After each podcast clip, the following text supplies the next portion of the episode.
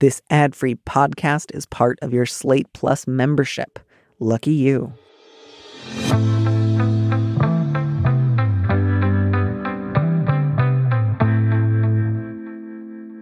Hello, and welcome to this little episode of Big Mood, Little Mood. I'm your host, Danny M. Lavery, and this show is for you, our Plus subscribers. Our guest this week is Dr. Paula Stone Williams, an internationally known speaker on gender equity, LGBTQ advocacy, and religious tolerance. She's also a pastor and pastoral counselor in Boulder County, Colorado. And now here we are reading a letter from a listener.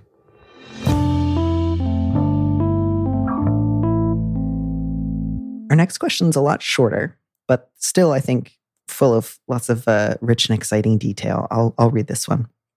The subject is Q-A-Mom. Thanks, letter writer. that's that's, that's going to be in my head all day. Last fall, for pretty standard Trump slash past abuse reasons, I decided I needed much more distance from my mom. No visits, no calls, no letters, no online contact, etc. It's helped my brain a lot. The problem is, mom's home is kind of a hub for family activity.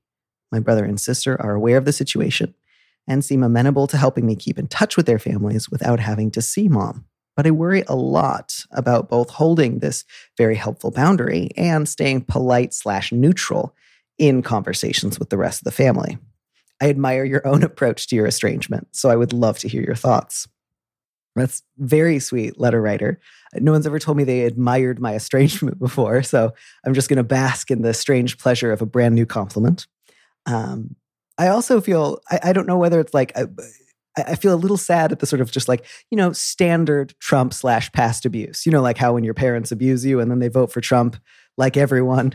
Um, I'm just, I'm sorry that that has been standard for for you or the people in your life, letter writer. And I, yeah, I, I, I think that's just where I wanted to begin was just I'm sorry and thank you. Family relationships are always incredibly complicated, and I think establishing boundaries is something that has to be done over and over throughout one's life because the boundaries that are appropriate at one age are certainly not appropriate at another age and time. Yeah. And in my own case, I I had a very difficult relationship with my my own mother and a much better relationship with my father. But I, uh, toward the end of their lives, stayed in control of how often I would see them or visit with them. They did not come to my home. I went to their home and I limited it to about three hours because I realized that was critical for me in terms of taking care of myself. Uh, I'm not going to, I think the best way to honor a parent, and there's so much misunderstanding about this when people look at, at the Ten Commandments. Honoring a parent doesn't mean obeying the parent. Honoring the parent means living an honorable life. And if in fact you're living an honorable life, well, then, you know, you're going to be able to have a, um, uh, the, the, kind of life that, that does in fact honor the parents.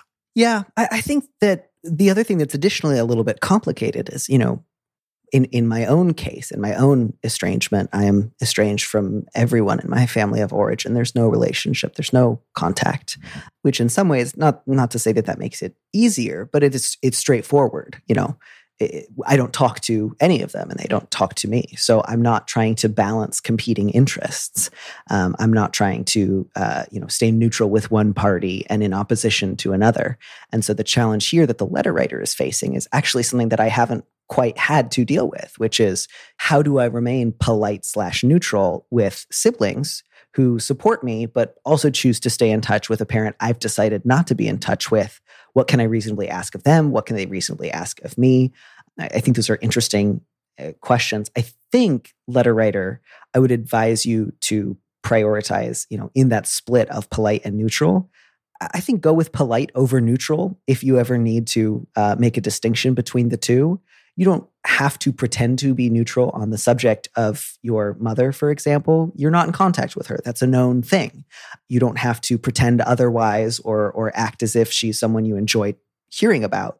But politeness, I think, is achievable. I think is reasonable. You know, um, not pushing your your brother or sister to make a similar decision. You know, you you may con- continue to do that. You may later decide that you you you actually do want to ask for that and let the chips fall where they may. But you you can do all of that politely, I think. But pretending to be neutral, I think, um, I, I don't know that that's necessary here. I would agree with that. I think that the possibility of forging a, a, close bond with anyone in the family sounds to me like it's not not real likely uh, in this setting. Mm-hmm. Certainly not in the in the near term. And so I think establishing the boundaries that keep your own soul intact is critically important at this point. Yeah. And I don't think you can love or care for others very well if you are in fact not caring for yourself first and foremost. You know, there's even a, a teaching. Uh, it was the very last answer Jesus ever gave, the last public question he was ever asked. And it was like, what, which of the teachings of religion are the most important? He said, love God, love neighbor, love self. But I find it interesting that, you know, people repeat the love God, and love neighbor part. They don't talk about the love self part because if you're not caring for yourself, you're not going to be able to love God as you understand God or your neighbor. Uh, you know, it's got to start with a solid, strong sense of self. And to do that, you've got to create pretty careful boundaries. Mm. Yeah, and while we don't know if this particular letter writer is themselves uh, religious, um, you know, certainly I think it is often relevant when answering letters uh, in a context like this one to think about, you know, mainstream Christian culture and how that influences various received ideas that we might have about uh, our families and our family relationships. You know, I, I think the things to bear in mind, letter writer, since you say you worry a lot about holding this helpful boundary, is, you know, hope for the best, plan for the worst I think it is fair to expect that if you want to hold this boundary over a significant period of time, there will come at least one point, possibly several points, where either your brother or your sister flag in their warm supportiveness of your decision to hold that boundary.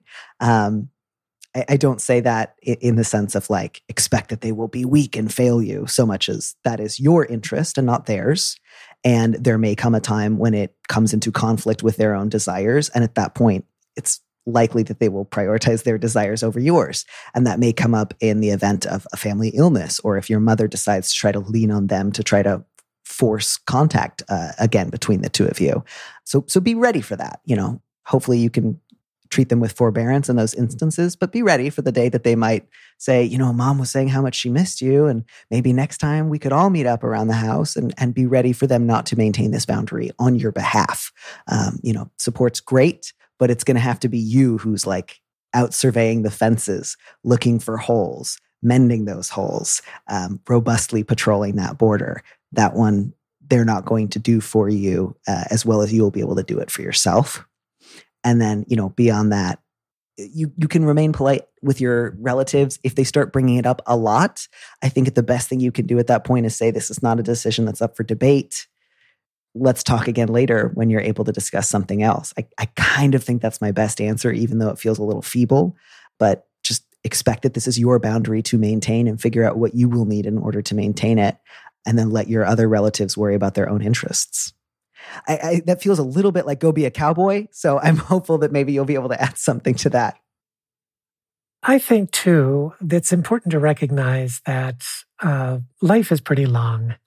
And family bonds are family bonds. And so what's true today may not be true 10 years from now. When I first came out, my son just disappeared and he was gone for a good long while. He was gone for six, nine months uh, before we kind of got back together again. And then not long after that, both of his sisters took their time away. And we were all together this past week. And we're talking about how naive we were because I think we all thought it would take about five years for us to find our new normal as a family. And we're coming up on nine. And just this past week, we've realized, okay, we're there. We have the new normal that's every bit as strong as what it was before, but it took twice as long as we expected it to. And I think when you're looking at family stuff, it's always best to look at the long picture. Yeah. Yeah, I think having long and short term goals both in mind is is really useful. I also just want to acknowledge, you know, the letter writer doesn't go into a lot of detail, but the fairly standard Trump slash past abuse reasons felt a little maybe like they were trying to dismiss or downplay some of their own experience. And so, letter writer, I don't want to presume too much on the strength of that, but you know, you, you say that your mother has abused you. That's significant. That's not quite on the same level as like, well, she's a little difficult. You know, she's not a great listener. There's abuse. That's serious. That's painful. And so I also want to acknowledge sometimes when we initiate one of those breaks or one of those boundaries or one of those estrangements for the first time, it's in part because we want to give ourselves a little more room to acknowledge the seriousness of how painful something has been. And sometimes that can, with time, you know, you, realize this was actually quite bad. Um, I actually don't want to just take a little break. I, I needed to say that at first so it didn't seem too drastic, but I, you know, was abused throughout my childhood, or I, I find this relationship unbearably painful.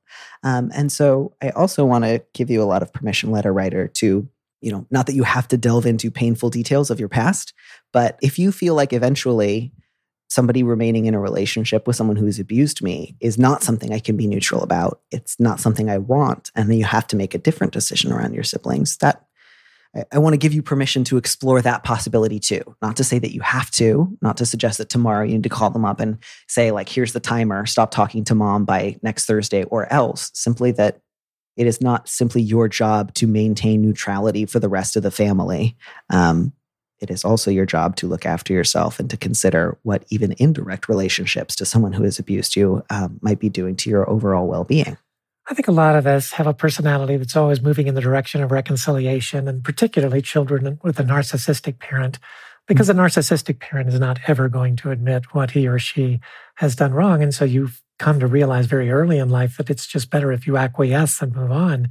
And that your own mental health, your own psychological, spiritual health is dependent on knowing the truth and dealing with the truth. I always hmm. say to clients who have had difficult circumstances growing up, you really cannot move too quickly to achieve forgiveness. There's got to be briefs for the prosecution and briefs for the defense. There has to be a trial presented. There's got to be a, a jury deliberating an outcome. There has to be an, an outcome that is presented, and then a, a judge who passes sentence.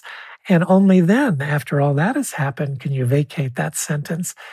Forgiveness that happens before you understand everything that's happened to you, or forgiveness offered before you understand everything that's happened to you, is, is cheap forgiveness and it's not sustainable. The kind of forgiveness that is sustainable is if you know full well exactly what was done to you and exactly the ways in which it hurt you, and you decide you can move on from that by forgiving.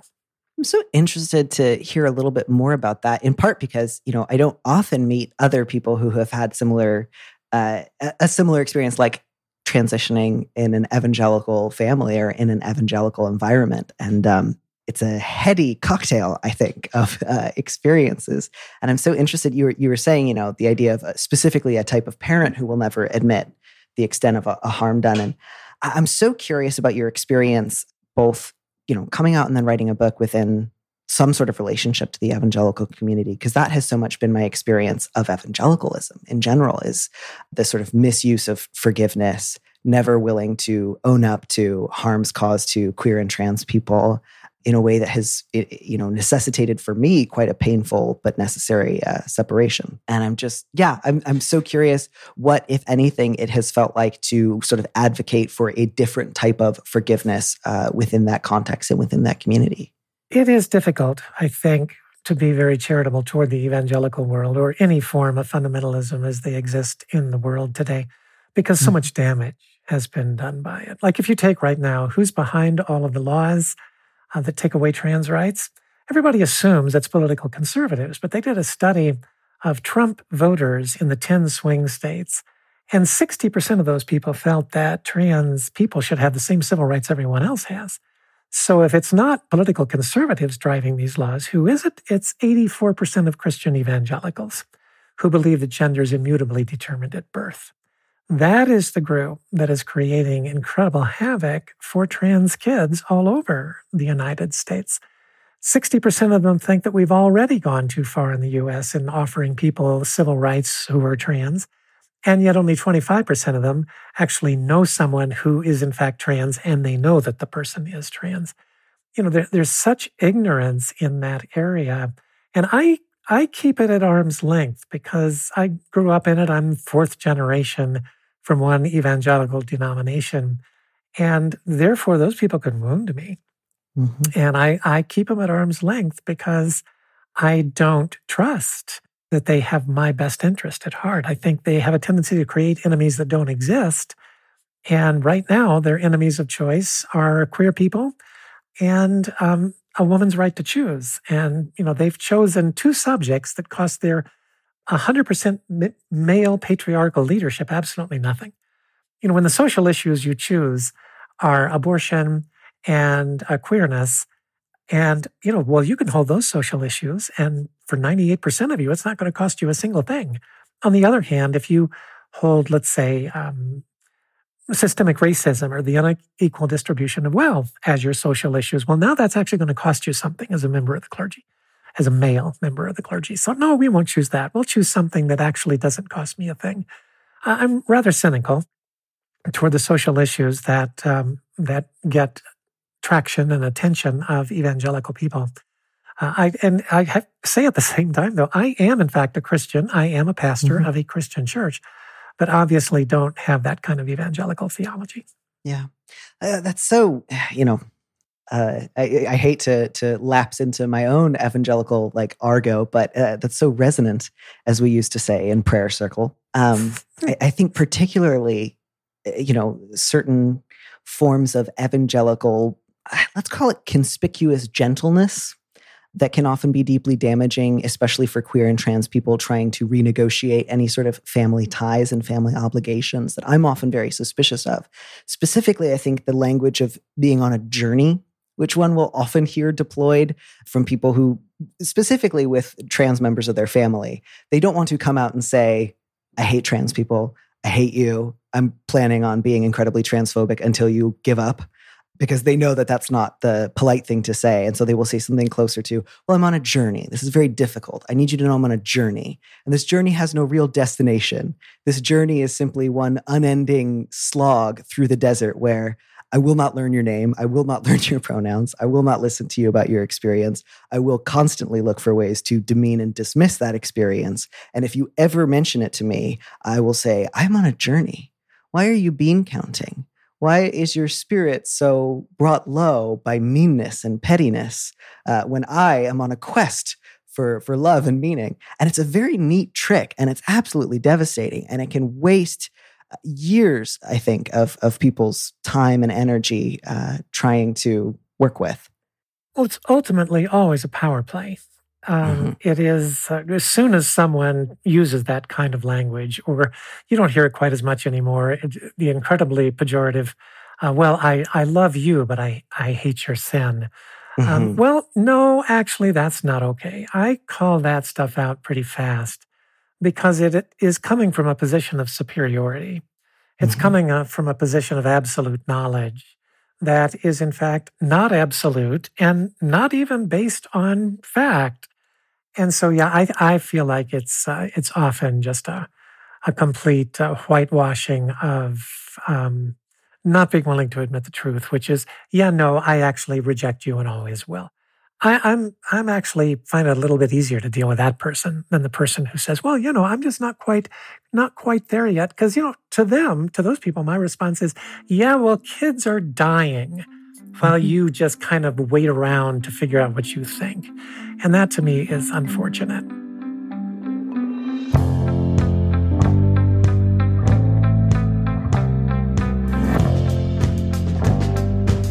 Thanks for joining us on Big Mood, Little Mood with me, Danny Lavery. Our producer is Phil Surkis, who also composed our theme music. Don't miss an episode of the show. Head to slate.com slash mood to sign up to subscribe or hit the subscribe button on whatever platform you're using right now. Also, please leave us a review on Apple Podcasts if you get a minute. We'd love to know what you think.